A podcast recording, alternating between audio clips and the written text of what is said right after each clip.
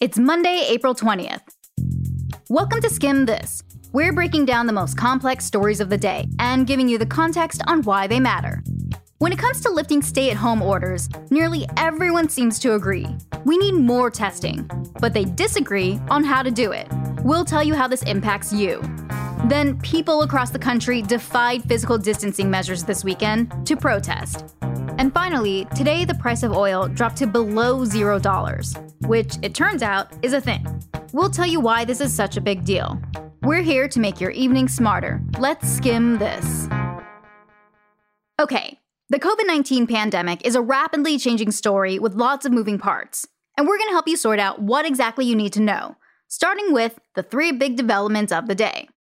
For the past week, we've been seeing lots of headlines about how and when the US might return to normal life. And after President Trump released guidelines to get Americans back to work, some governors are saying, we'll do that when you help us ramp up testing. Right now in the US, about 150,000 people are getting tested for COVID 19 each day. These are diagnostic tests, the ones that detect current infections. A group of Harvard researchers says we're going to need to triple the number of tests per day if we want to start easing restrictions. That's because we need to know who's sick to know who else might be sick, and who should start self isolating, which is one step towards solving this public health crisis. What's holding us back from getting to that number of tests per day? The Trump administration says states already have the capacity to do more tests, and it's up to governors to make sure those tests get done. But one big problem governors are reporting is a shortage of the supplies that go along with tests. Think long cotton swabs and something called chemical reagents. Basically, the chemical compound that helps identify the virus through chemical reactions. This has been an issue for a few months now. But after a recent outcry from some governors, President Trump now says he'll use his federal power to try and fix it. Yesterday, he said he'd invoke the Defense Production Act that gives him the power to force companies to fill government orders of critical supplies. In this instance, that means telling one facility to increase its production by 20 million swabs a month. So, how does this impact you? Well, if you're wondering when you might be able to get back to work, your employers might be making that decision based on where the country is with its testing capacity. Major employers like Amazon and General Motors are already trying to take matters into their own hands. Reports say they're working on setting up their own testing labs. And your state government might be waiting on more tests so it can collect more data to make informed policy decisions concerning stay at home orders. Bottom line, testing could have a lot to do with where and when you're able to leave home again. But experts say the US isn't testing nearly enough people yet to make sure that happens.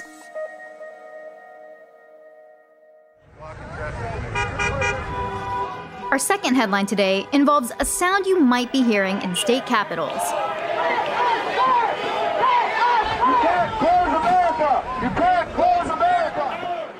Over the weekend, crowds from Colorado to Texas and Maryland to Ohio took to the streets to protest stay at home orders put in place to slow the spread of COVID 19. In some states, protesters stayed in their cars and honked their horns. While in Texas, protesters stood shoulder to shoulder, as in, no social distancing here. More protests are scheduled for today and tomorrow.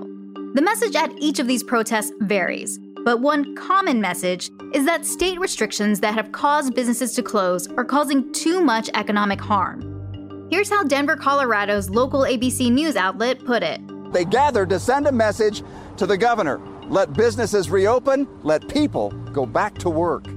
As more of these protests pop up, they're getting support from President Trump. Even as the White House continues to tell the public to stay at home and practice physical distancing, Trump recently called to, quote, liberate three states, specifically states with Democratic governors, and said some governors had, quote, gone too far with their state's health restrictions. Organizing protests in the age of COVID 19 isn't easy. So, activists have been encouraging people to gather via social media pages like Facebook. But today, that method of organizing was interrupted when Facebook removed event pages for several planned protests after consulting with state governments. So, tensions over how and when states should reopen could keep rising. Yet, you should keep in mind that the loudest voices might not represent the most people. A new poll by the Wall Street Journal and NBC found that more Americans are worried about states reopening too fast than they are about the economic cost of reopening too slowly. For now, some governors have acknowledged that protesters have a right to speak out, but others are asking, please just stay six feet apart while you're doing it. Which means we could hear more of this from the streets in the weeks to come. Which brings us to our third big story of the day Oil is sometimes called black gold. The global economy basically runs on it. But now, COVID 19 has ripped up the textbook. Oil prices, they're plunging by historic amounts today. Falling all the way to a penny a barrel. Now trading at negative prices. Oil prices are collapsing. You could have showed up with a pickup truck and be paid to take away a few barrels of oil. That's right. Today, for the first time ever, the benchmark price of oil dropped all the way to negative dollars. By the time the market closed, the benchmark oil price in the US was, get this, around negative $32 per barrel.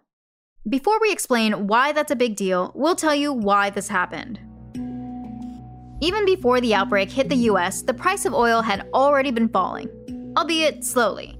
It was kind of a supply and demand issue. Too much oil and not enough demand, and it loses its value. And then COVID 19 disrupted everything, when we're staying at home, we're not filling up our tanks. And the same goes for planes and boats and even factories that use oil based chemicals.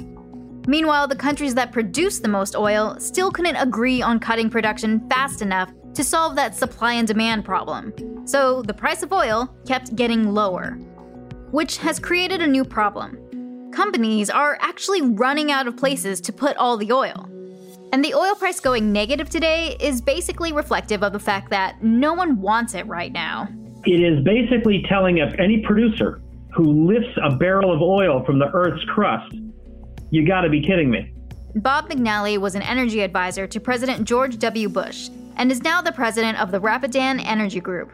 If you can't store oil and you can't run it in a refinery because people aren't driving and flying, then the price must dissuade you, the producer, from producing it. It's sort of a keep it in the ground uh, mechanism. At negative $32 a barrel, a lot of producers probably will keep oil in the ground now. But that's bad news for a lot of people. Not just for lonely barrels of oil nobody's racing to snatch up. From North Dakota to Oklahoma, and from parts of Canada to Texas, hundreds of thousands of people work in the oil industry. Thanks to the pandemic, thousands of oil workers have been laid off in recent weeks. And now, things could keep getting worse. Not to mention the fact that if your state is one of those that relies heavily on oil taxes, your state's government may be in trouble too. Countries, states, uh, communities that depend on oil revenue, this is a complete disaster, a total disaster. We'll have more on this story in the Daily Skim tomorrow. Like we said, there's a lot happening right now. To keep up to date on the latest news about COVID-19, head on over to theskim.com slash COVID updates.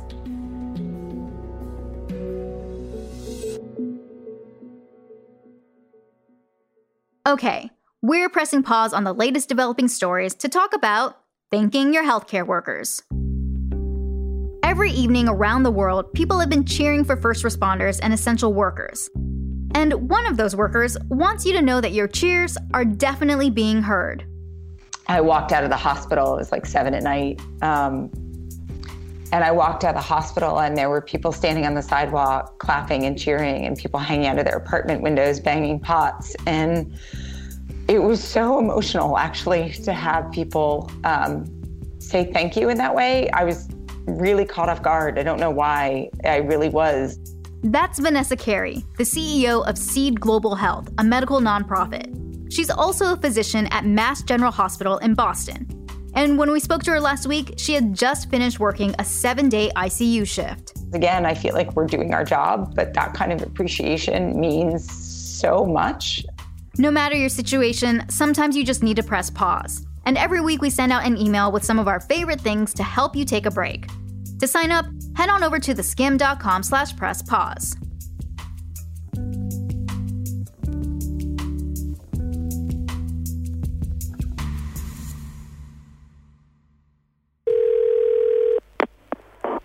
Just want to give a shout out to uh, my daughter in North Carolina who thinks that I don't know how to use technology.